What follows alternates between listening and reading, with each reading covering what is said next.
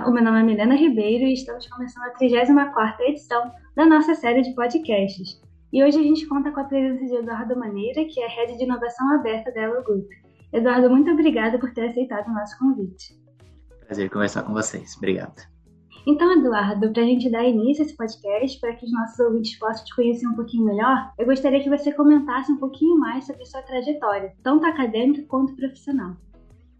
Vamos de início, né? Eu sou paranaense, de uma cidade pertinho de Curitiba. Sou uma pessoa extremamente criativa, inventiva, assim, na minha infância. O que eu mais gostava de fazer era criar brinquedos, então, assim, desde construir carrinho de rolimã, pipa, esse tipo de coisa, sempre fiz muito disso e vejo muito reflexo disso no que eu faço hoje, trabalhando com inovação, com inovação aberta, com startups, assim, tem muito reflexo disso tudo. Eu fiz minha trajetória toda em colégios públicos. Meus pais são da tipos aqueles pais que dormiam três noites no melhor colégio público da cidade para conseguir uma vaga. E acho que isso foi super importante para minha trajetória para eu ter conseguido estudar em colégios bons, em, com ensino público, é, em 2010 eu tive, talvez o grande divisor de águas da minha vida, assim, que foi ter passado por ensino técnico na Universidade Tecnológica Federal do Paraná. E aí eu fiz o meu ensino médio dentro de uma universidade já. Então, assim, desde 15 anos eu já estava dentro do ambiente universitário. O professor de cálculo da engenharia era meu professor de matemática. E o meu ensino médio durou, ao invés de três anos, que é o normal, durou quatro anos e minhas aulas eram de segunda a sábado junto com história, geografia, enfim, todas as matérias do propedêutico, né, no, no, ensino tradicional, eu tinha as matérias de administração, gestão de pessoas, marketing, gestão de produção, tudo mais, e é muito ligado a isso a minha decisão de ter feito engenharia de produção na graduação, porque as matérias de produto, de produção foram as que mais me pegaram, assim, mais me brilharam o olho dentro do ensino técnico, e aí eu já fui para a faculdade com a certeza de que eu queria fazer engenharia de produção, que eu gostava muito da temática. E acho que isso é um pouquinho da minha trajetória. Posso dar, ao longo da conversa, com certeza vão aparecer várias histórias ao longo disso, mas essa é a trajetória. Né? Fiz toda a minha carreira dentro de escolas públicas, tive ensino técnico em gestão empresarial na UTFPR e depois eu fiz engenharia de produção mecânica na Federal de Santa Catarina.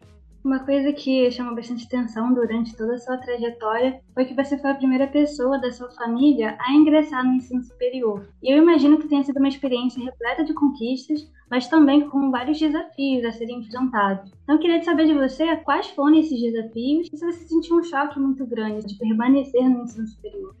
Com certeza, foi um grande divisor de águas da minha vida. Eu acho que até pegando um pouquinho assim, ensino superior, mas pegando o meu ensino médio, que já foi dentro de uma universidade, que até posso considerar, acho que esse aspecto de ambiente universitário, assim, posso listar um conjunto de desafios, um conjunto de aprendizados e, sendo bem sincero, até um conjunto de traumas mesmo. Eu lembro quando eu cheguei no ensino médio lá na, na UTFPR, eu fui uma das primeiras turmas do, do programa de cotas lá em 2010 2010, de cotas de escola pública. E eu lembro que assim, eu passei a minha vida inteira construindo pipa, carrinho de rolimã e brincando na rua, jogando futebol no asfalto. E aí a galera entrou comigo, uma parte assim, já tinha viajado o mundo, já tinha lido todos os livros do Machado de Assis, já tinha sido campeão pan-americano de judô, de taekwondo. E eu, tipo assim, cara, eu tava jogando bola na rua, galera, assim, sabe? Eu acho que o primeiro ponto que foi, eu sempre tive muita facilidade com o colégio público e tal. Então acho que o primeiro choque para mim foi entender que eu tava num ambiente diferente e me desapegar do que tinha ficado para trás para viver o que eu tava vivendo naquele momento. Eu acho que isso é um grande alavanca que eu tive nesse processo de mobilidade social. Deixar para trás algumas coisas, entender que eu tava num outro círculo, que tinha uns outros conjuntos de valores, que tinha um outro conjunto de prioridades. Então acho que entender primeiro esse choque cultural e socioeconômico, eu posso colocar dessa forma. Aí tiveram umas outras coisas que foi difícil mesmo, assim, que é de performance acadêmica mesmo. Eu lembro que eu cheguei muito sem base, eu era o nota 10 no colégio público, e aí quando eu entrei, eu passei a ser o nota 2, sabe? Assim, eu ralava, ralava, ralava, ralava, e parecia que, assim, nunca eu tava pronto para tirar um 8. sabe?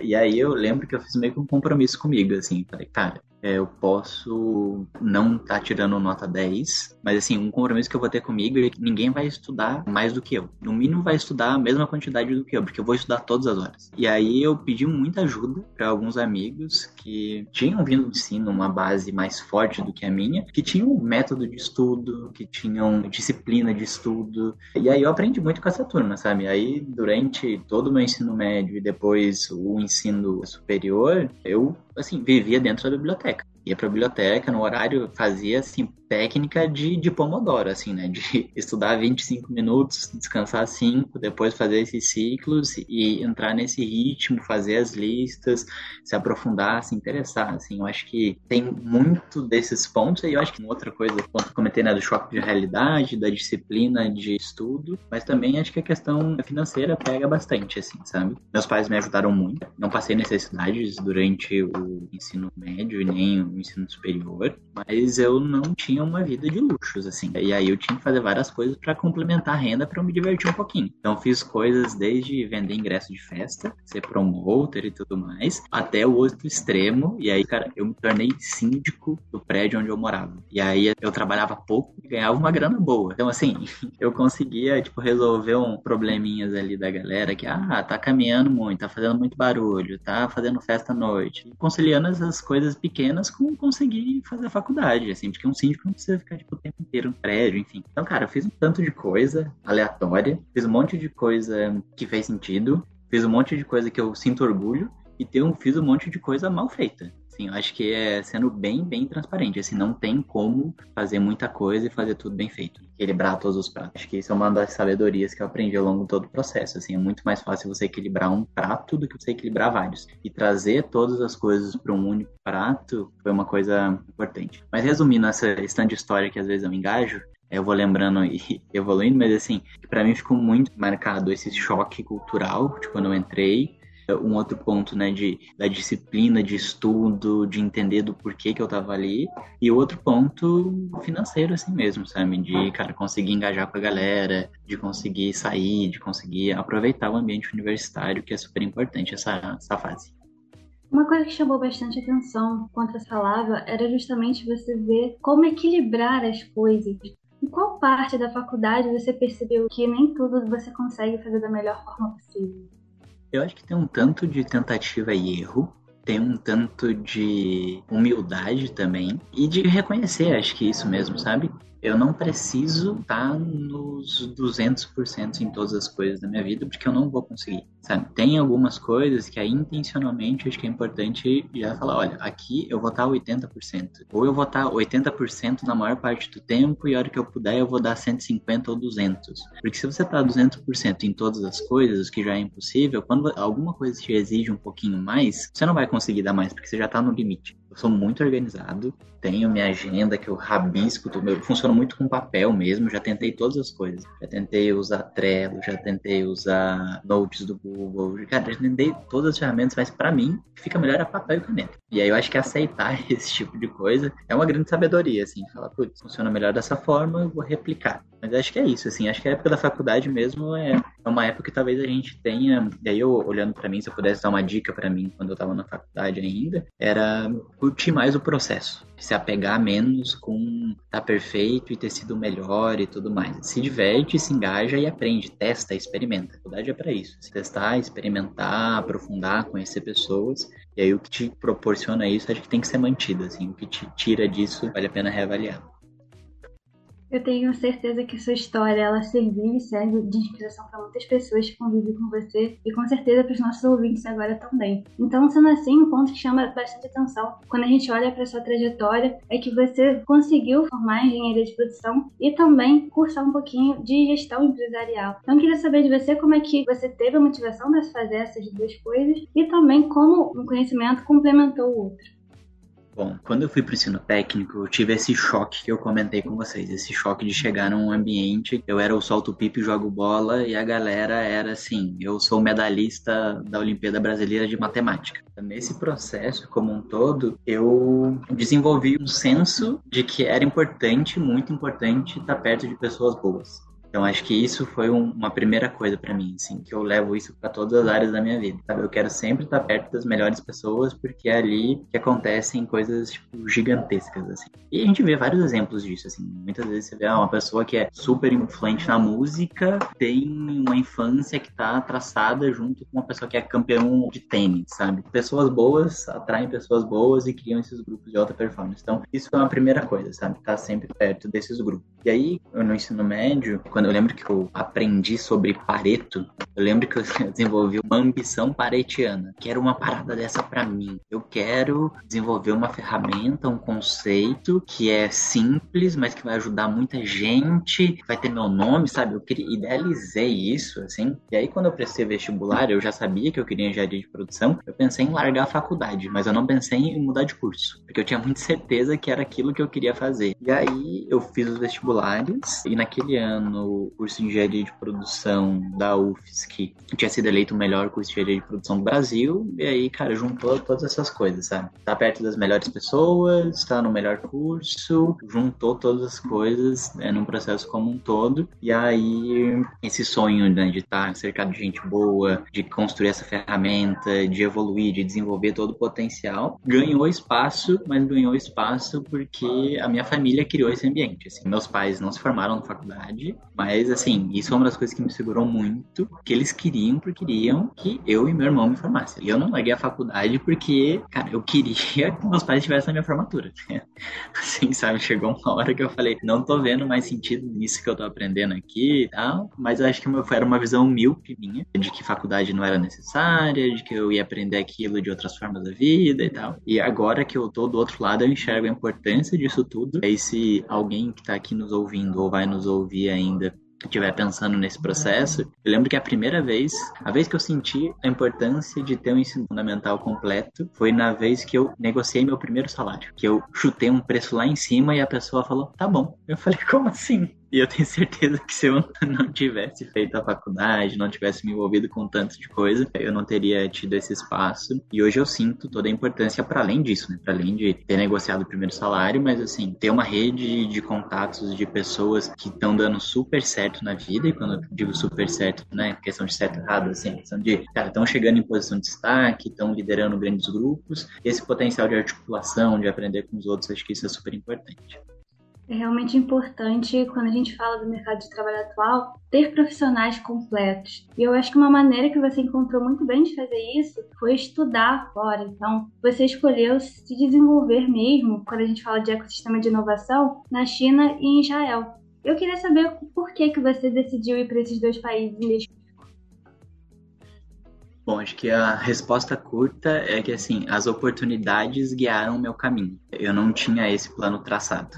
Acho que até tem uma frase célebre do Steve Jobs que assim, a gente só consegue conectar os pontos olhando para trás e não olhando para frente. Então, assim, acho que essas oportunidades de China e Israel, elas vieram conforme eu fui ganhando profundidade e densidade na temática de inovação e empreendedorismo, e os pontos vão aparecendo. Acho que é isso, assim, sabe? O processo de se encontrar também é um processo de se perder e caminhar e conhecer o caminho e traçando esses processos. Eu tem um ponto que eu não, não evidenciei tanto assim, mas eu eu tive meu primeiro negócio com 15 anos, eu já tive outras startups também. Florianópolis é uma das melhores cidades do Brasil para se empreender e eu fui fazer faculdade lá. Então, quando eu cheguei em Floripa, me conectei super com o ecossistema de inovação de lá, participei de programa de aceleração, programa de incubação, hackathon, tudo aquele tipo de coisa assim eu, eu entrei. E aí essas oportunidades foram aparecendo e eu fui conectando os pontos, assim, sabe? Eu fui engajando, fui colocando densidade em torno disso. Eu sabia que eu gostava desse negócio de novos negócios, até que eu comentei com vocês lá no início, né, do desenvolver os brinquedos, de criar essas coisas. Isso tá, é muito inerente na minha personalidade, assim, do que, que eu faço, do que, que eu me sinto presente fazendo. E aí, quando surgiram as oportunidades para ir para China e Israel, que são dois ecossistemas de inovação super, super avançados, eu fiz dar certo. Para a China, eu consegui ir com tudo pago pelo Fórum Econômico Mundial. Eu faço parte de uma comunidade do Fórum Econômico Mundial que chama Global Shapers, que é uma comunidade que reúne jovens lideranças de 18 até 29 anos. Cara, eu era super engajado e aí uma pessoa que eu admirava bastante fazia parte da rede e falou: olha, Eu acho que você tem um perfil, vem trabalhar com a gente aqui. Eu nem sabia o que, que era, mas eu admirava muito a pessoa. Se ela me chamasse para tomar um café, eu iria qualquer dia, qualquer horário. Chamasse para qualquer coisa, eu iria. E foi esse processo que eu fui lá com, com Shapers. Então, assim, para a China, eu fui que é o Fórum Econômico Mundial estava construindo uma plataforma de inovação aberta junto com a ONU, com a Salesforce, com a Deloitte, chama Uplink. É uma plataforma que eles divulgam desafios com impacto global, do tipo, ah, queremos acabar com a fome em ambientes áridos. Aí eles dão lá, tem um conjunto de empresas que apoiam esses desafios, aí startups que estão desenvolvendo coisas ao redor disso aplicam e constroem projetos junto com o governo da Arábia Saudita, junto com países onde tem esse ecossistema árido. Aí tem desafios relacionados à falta de água, à segurança alimentar, enfim, tem uma série de coisas. Assim, eu conectei um ponto de uma coisa que eu já estava trabalhando com startup, mas sempre com uma ambição maior, assim, de como isso daqui vai ser escala global. E apliquei. Aí, então, sim, teve todo esse processo de ir para a China, de aprender, de conhecer as incubadoras lá, conhecer como que o negócio funcionava lá mesmo, entender a cultura do lugar, que é uma coisa acho que só estando lá para sentir com totalidade o que que é, porque é uma outra lógica. E dessa viagem, eu conectei um ponto, eu conheci uma pessoa durante a viagem que me conectou com o ex-vice-presidente de inovação da HP, que estruturou toda a estratégia global de inovação da empresa, e eu descobri que esse cara ia fazer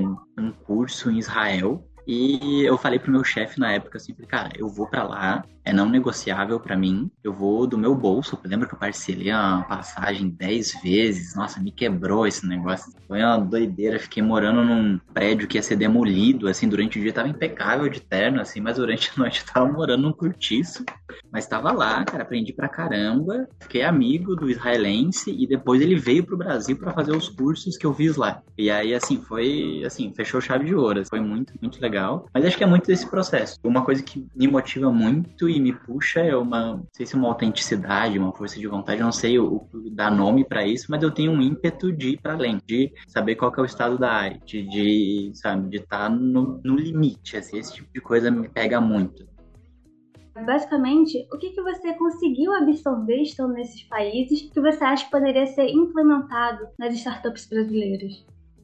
É, eu acho que o que é chave para as coisas darem certo é você conseguir identificar a tua vocação e você ter coragem de viver essa vocação. Isso vale, acho que no ambiente pessoal, mas também no ambiente de país, no ambiente de empresa, sabe? Você entender por que, que você está ali e você servir da melhor forma com tudo que você tem. E aí eu acho que trazendo isso para a realidade da China e de Israel, a China tem mais de um bilhão de pessoas. Tudo lá é pensado para grande massa. Não, eu lembro que eu estava lá na China, eu fui visitar uma aceleradora e eu lembro que a startup estava em fases iniciais, bem, bem no começo, e ela falou assim: Ah, eu tenho 10 mil clientes. Eu falei: Não, peraí, 10 mil clientes no Brasil, você é gigante, sabe? Não, mas a gente está aprendendo e tal. Então, assim, o que eu entendi de lá é que, assim, tudo é pensado massivamente. Não existe você fazer para 10 mil pessoas, tem que fazer para 100 mil pessoas, um milhão de pessoas, no mínimo, assim. Então, eles utilizam muito a tecnologia como uma forma de habilitar isso. Então, acho que é essa o que ficou muito para mim de lá. Fazer para muita gente e olhar a tecnologia como lente. Israel, do outro lado, é um país onde impera a escassez, assim. Vale a pena acho que explorar e pesquisar. E a cultura de Israel é muito interessante, assim, sabe? De como no meio do deserto eles conseguem produzir morangos lindos, com algumas técnicas, cara, que são a necessidade gerando a oportunidade, gerando a inovação. Então acho que ficou muito para mim de Israel é isso, encontrar caminhos de fazer dar certo. Israel, inclusive, tem uma coisa da cultura deles que chama Hutzpah, que é uma forma, assim, ninguém consegue traduzir o Hutzpah numa palavra, assim, é uma coisa muito, mas assim, o que ilustra o Hutzpah é um rato mordendo o rabo de um leão. É tipo assim, é alguém muito pequeno tendo a coragem de enfrentar alguma coisa muito grande. Então, assim, esse é o negócio do Hutzpah israelense. E você, cara, se propor a resolver coisas grandes com coragem, bater na página das pessoas e forçar a barra para aquele negócio dar certo. E isso é muito o ímpeto que guia, acho que a cultura deles e que faz, cara, diversas, diversas startups é, evoluírem bastante perceptível que ao ir para esses países você conseguiu aprender muito. Então, como profissional, como essas culturas conseguiram te proporcionar uma amplificação e enriquecimento da sua carreira?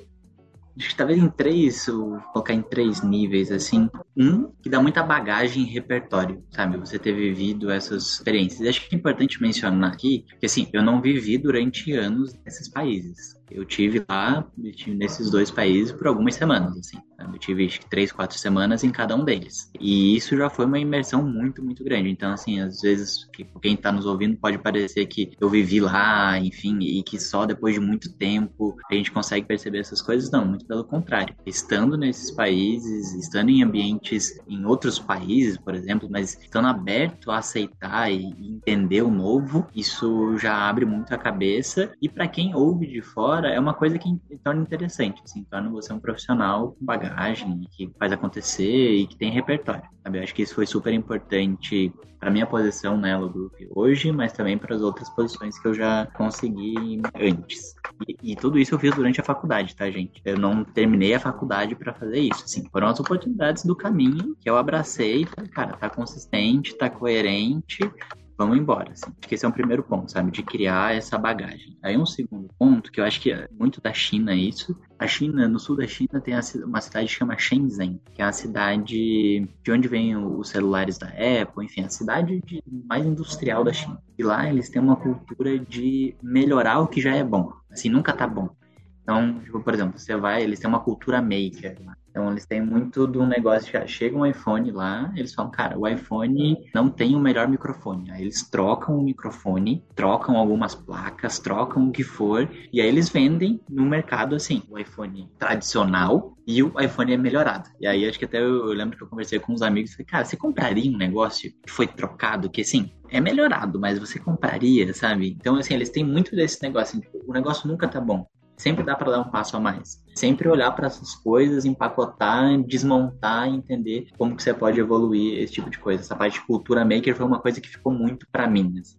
Israel, Israel é um país muito, muito pequeno. Tem negócios gigantescos, como por exemplo o Waze. O Waze é de lá e vários outros negócios é, que a gente conhece também são. O Wix, por exemplo, enfim, é, é foi o primeiro que apareceu na minha cabeça aqui. Mas todos os negócios lá, diferente da China, que pensa para tipo, muita gente dentro do país, lá eles precisam pensar para muita gente fora do país porque não tem muita gente no país. Então, todos os negócios já estão mirando uma internacionalização, já estão mirando uma saída do sócio do negócio para criar um próximo negócio e aí o, negócio é criar negócio. Então, acho que esses foram os pontos assim que ficaram da trajetória, é de gerar muito repertório, segundo dessa cultura maker de sempre melhorar e buscar evoluir, e o terceiro que é de pensar nos próximos passos você vai pensar em internacionalização, você vai pensar a tua vida para além do negócio, porque a pessoa empreendedor não é um negócio, ele continua sendo uma pessoa. Também eu acho que esse caminho de saída é uma coisa que, que eu trouxe dessas experiências. Ainda falando um pouquinho sobre inovação, só que voltando a atenção para o seu cargo atual dentro da Ailo Group, que seria a rede de inovação aberta, o seu cargo ele trata de promover o melhor e mais rápido desenvolvimento em projetos de inovação aberta que vem tomando cada vez mais espaço dentro do mercado. Então, gostaria que você explicasse um pouquinho melhor para os nossos ouvintes como essa estratégia funciona e qual é a sua perspectiva de futuro em relação a isso. Bom, inovação aberta é um termo que é usado desde 2000, 2002 para falar de situações onde empresas constroem inovações em colaboração com outras empresas. Então, no início era muito focado em P&D. Então, assim, pensa lá, anos 2000, as empresas, grandes empresas de telefonia, por exemplo, tinham lá um P&D que era uma salinha blindada que tinham todos os segredos e ninguém poderia tocar e tudo mais. Com toda a viabilização de sistemas de comunicação, e também, acho que assim, esse encurtamento do ciclo de vida dos produtos, os produtos passam a, a durar menos tempo, a gente passou a ser estratégico cooperar com pessoas para além das bordas da empresa. Então, isso que é o aberto da inovação aberta. Aberto é abrir as portas para o que estava dentro sair e também para o que está fora entrar. Então, é essa que é a lógica da inovação aberta. Eu acho que um termo mais preciso para inovação aberta é inovação colaborativa, que você faz com alguém. Então, assim, tem os dois caminhos: a inovação colaborativa ou inovação aberta de dentro para fora e de fora para dentro de dentro para fora é, por exemplo, uma empresa licenciando uma tecnologia ou fazendo uma spin-off de uma área de negócio, sabe, de colocando alguma coisa para o mercado. E tem o caminho do mercado para dentro, que é o que a gente mais vê. Sabe? Por exemplo, um desafio de startups a empresa vai lá e fala, olha, eu estou com esse desafio, quem é que pode resolver? Ou, por exemplo, duas empresas que falam assim, olha, eu sou muito boa no segmento A, uma outra fala, eu sou muito boa no segmento C, mas se a gente juntar forças, a gente pode conquistar um segmento D. E aí, ficou meio figurativo, mas acontece muito dessas coisas. A gente vê isso acontecendo muito, essas JVs, essas joint ventures entre vários negócios fazendo essa, essa aquisição como um todo. Então, dentro de inovação aberta, a perspectiva é essa, assim, sabe, de ser uma inovação colaborativa e ela se torna estratégica por dois motivos. Porque quando a gente pensa em inovação fechada, que é a inovação que a empresa faz sozinha, ela tem que investir todo o dinheiro de pesquisa, enfim, P&D, para depois ela gerar uma receita. Ela coloca um volume grande para investir, só que antes dos anos 2000, os produtos duravam 10 anos, 20 anos. Então você tinha receita daquele produto durante 20 anos. O que está acontecendo é que hoje a empresa colocar a mesma quantidade de dinheiro para financiar um investimento de um produto, ela vai tirar dinheiro daquele produto por cinco anos. Então, assim, o lucro que ela tira dessa operação é muito menor. Então, se ela encontrar caminhos para encurtar ou reduzir esses investimentos, é muito estratégico para ela. E a inovação aberta é muito disso. Muito lá na base, né, de inovação aberta de uma parceria de uma universidade com uma grande empresa, que aí isso consegue utilizar toda a bagagem já de estudo, de pesquisa da universidade e torna o desenvolvimento de um produto mais barato. Esse é um exemplo de mecanismo de inovação aberta, parceria com universidade. Tem alguns eh, mecanismos também de parceria com startups, que aí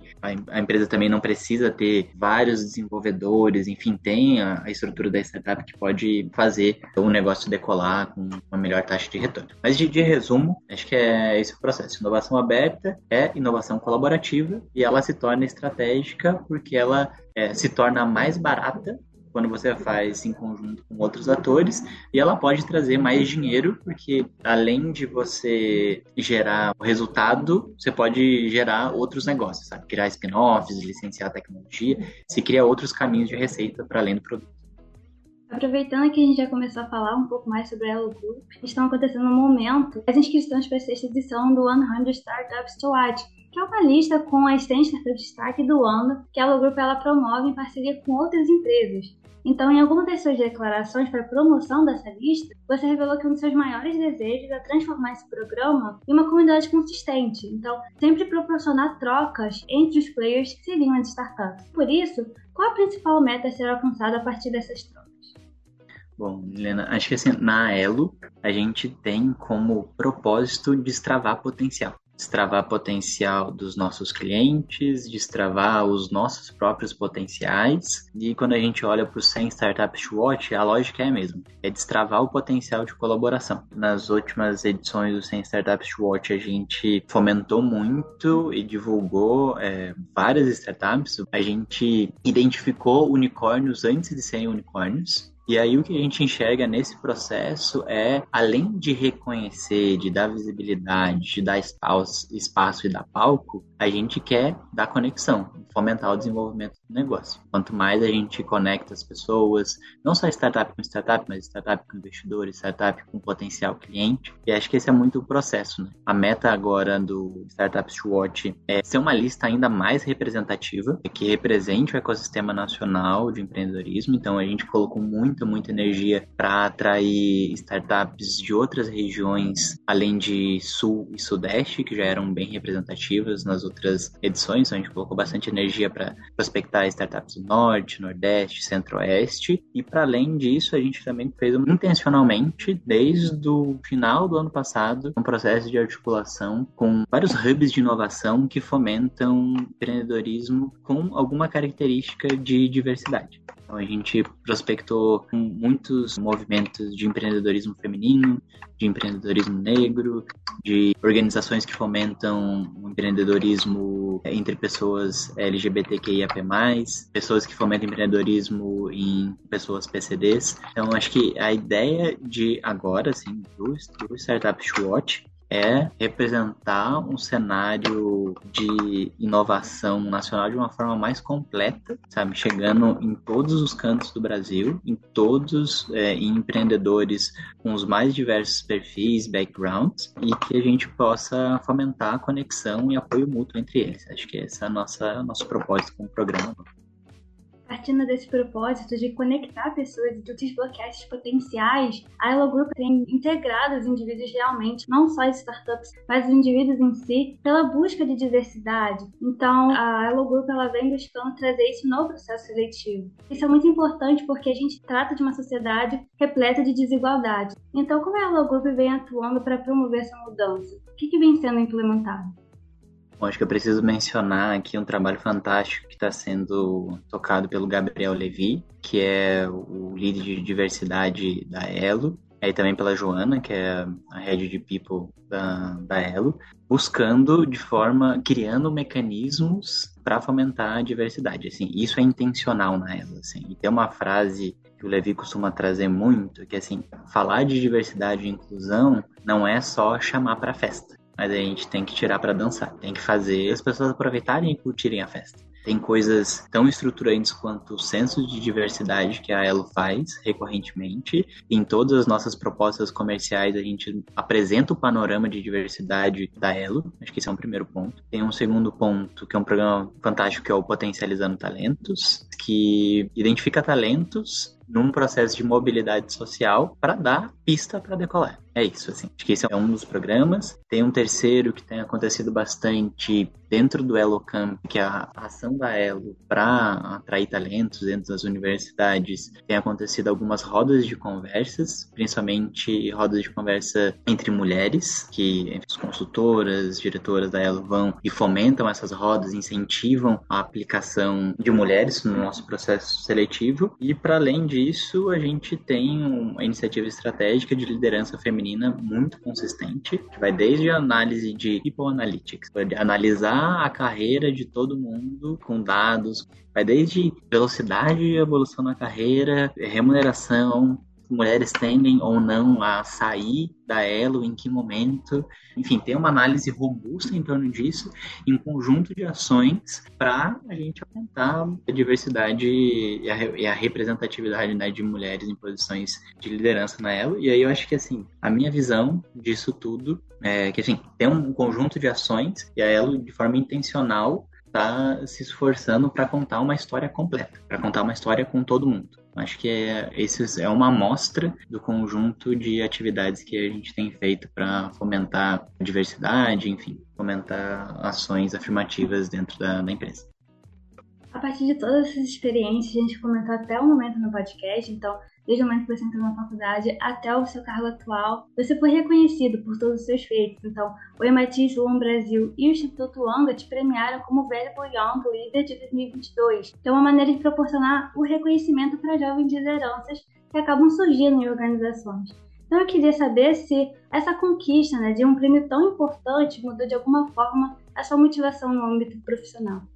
Eu acho que o prêmio foi super legal, mas o prêmio ele é, uma, é uma alavanca, assim, sabe? Eu acho que tem um, uma coisa que é muito legal, assim, que o propósito ele te mantém firme durante toda a caminhada, mas um prêmio, um reconhecimento externo te dá uma injeção de energia muito grande, visibilidade também, mas que isso é temporário, sabe? Então acho que assim, o prêmio é legal, é, é irado, é muito, muito legal, assim, sentir que a tua história foi ouvida e que tua história pode inspirar outras pessoas. É a sensação, cara, de falar assim, minha história poderia virar um livro, sabe? E várias pessoas do e eu não tô falando isso de um lugar de que eu acho que a minha história tem que virar um livro, assim, mas assim, de todo mundo que tava lá, assim, todo mundo fala, cara, tem uma, uma coisa legal aqui que pode ajudar outras pessoas a desenvolver talento, enfim, desenvolver o potencial enfim, ao longo de toda a trajetória, assim, tipo, de construir ações com, primeiro com consciência, sabendo o que, que você quer, o que, que você não quer, mas depois trazendo coerência e consistência. Eu até comentei com vocês lá no início, assim, né? Tipo, durante a faculdade eu fiz um monte de coisa, um monte de coisa que fez sentido, um monte de coisa que não fez sentido, coisas que foram legais e coisas que eu fiz mal feito. É, e eu acho que quando eu decidi, e essa decisão não é no momento zero a um, assim, sabe? É um processo contínuo de que eu ia dedicar meus esforços para desenvolvimento de novos negócios, as coisas ficaram muito mais claras de coisa do que que eu ia falar que eu topo e coisas que eu ia falar não topo, que não está alinhado com o que eu estou buscando. Então, respondendo de uma forma bem curta aqui, Milena, o prêmio ele dá mais espaço, dá mais fôlego, dá mais energia, dá mais confiança, mas o propósito permanece, que é desenvolver com consistência e coerência é, novos negócios, enfim, construir novos brinquedos, né? É a brincadeira de sempre. Depois de a gente ter falado um pouco sobre o Eduardo do passado, temos refletido também sobre o Eduardo do presente. Queria saber de você como é o Eduardo do futuro na sua mente. O que, você planeja para você, tanto profissionalmente quanto pessoalmente? Eu acho que eu tenho guiado muitas minhas ações para seguir acelerando projetos e principalmente desacelerando pessoas. E aí, falando em desacelerar pessoas, passa por mim, e eu acho que esse é um ponto importante de comentar, eu consegui várias coisas importantes na minha vida, reconhecimentos, projetos que eu me orgulho, mas teve um preço, assim, sabe? Tive alguns ciclos depressivos, tive burnout, enfim, precisei recorrer, cara, a ficar em casa assistindo desenho durante essa trajetória como um todo. Acho que isso é importante comentar, assim, é, não existe fazer um tanto de coisa sem você pagar um preço para além. Então, acho que para mim, nesse momento hoje, está sendo muito, sim, eu tenho ambições, eu tenho vontades grandes, mas eu quero fazer isso de uma forma que o flow seja minha zona de conforto, sabe? De que eu tá me sentindo muito conectado com o que eu tô fazendo, de que eu vejo o resultado, vejo o propósito e que eu consiga estar nesse espaço por mais tempo, assim. Acho que é esse que eu ambiciono para o futuro. Eu não tenho Sim, tem algumas visões de coisas que eu quero fazer, mas acho que o mais importante para mim agora é como eu quero fazer, como eu quero estar, o que, é o valor importante para mim. Eu acho que assim, para frente é isso, sabe? Acelerar projetos, desacelerar pessoas e começar desacelerando por mim mesmo. Infelizmente, Eduardo, a gente está chegando ao fim da nossa conversa. E como em todo Consulting Cast, a gente tem a tradição de perguntar para o nosso entrevistado qual conselho ele daria para alguém que está começando no mercado de trabalho e almeja sucesso profissional.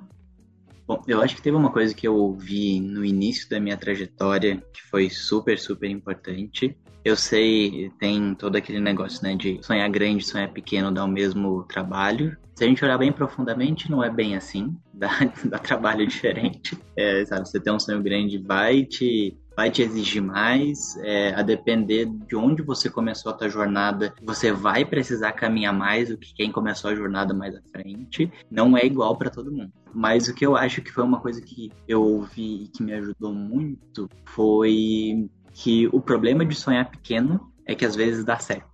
E aí você fica preso numa coisa que não vai te alimentar, de que não vai te nutrir para a vida toda, assim. Então eu acho que se você tem um brilho no olho por alguma coisa, se você sente que é aquilo que você quer, direciona todos os teus esforços para aquilo e não se contente com algo menor. Eu acho que esse é um, erro que eu costumo ver em várias pessoas que estão começando a carreira, de falar assim, não, agora eu tenho que fazer meu nome, tenho que fazer tudo que me pedem. Estou aqui destruindo os relatórios, organizando dados, não estou vendo valor nenhum, mas é isso, tem que fazer isso. Não, não, calma aí. Com certeza você vai ter que ter fazer trabalho manual e menos estratégico no começo da carreira. É isso.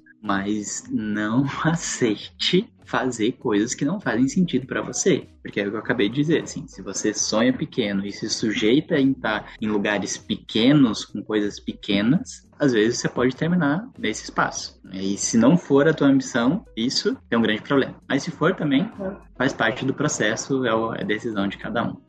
Bom, Eduardo, eu gostaria de agradecer novamente a sua presença aqui. Foi uma honra ter te entrevistado. Eu espero muito que você tenha gostado. É um prazer aqui bater um papo com vocês. Espero que esse papo possa reverberar várias pessoas que estão no começo de carreira, pensando é, o que querem evoluir. Muito obrigado pela oportunidade e parabéns pela iniciativa. E essa foi mais uma edição do nosso Consulting Cast.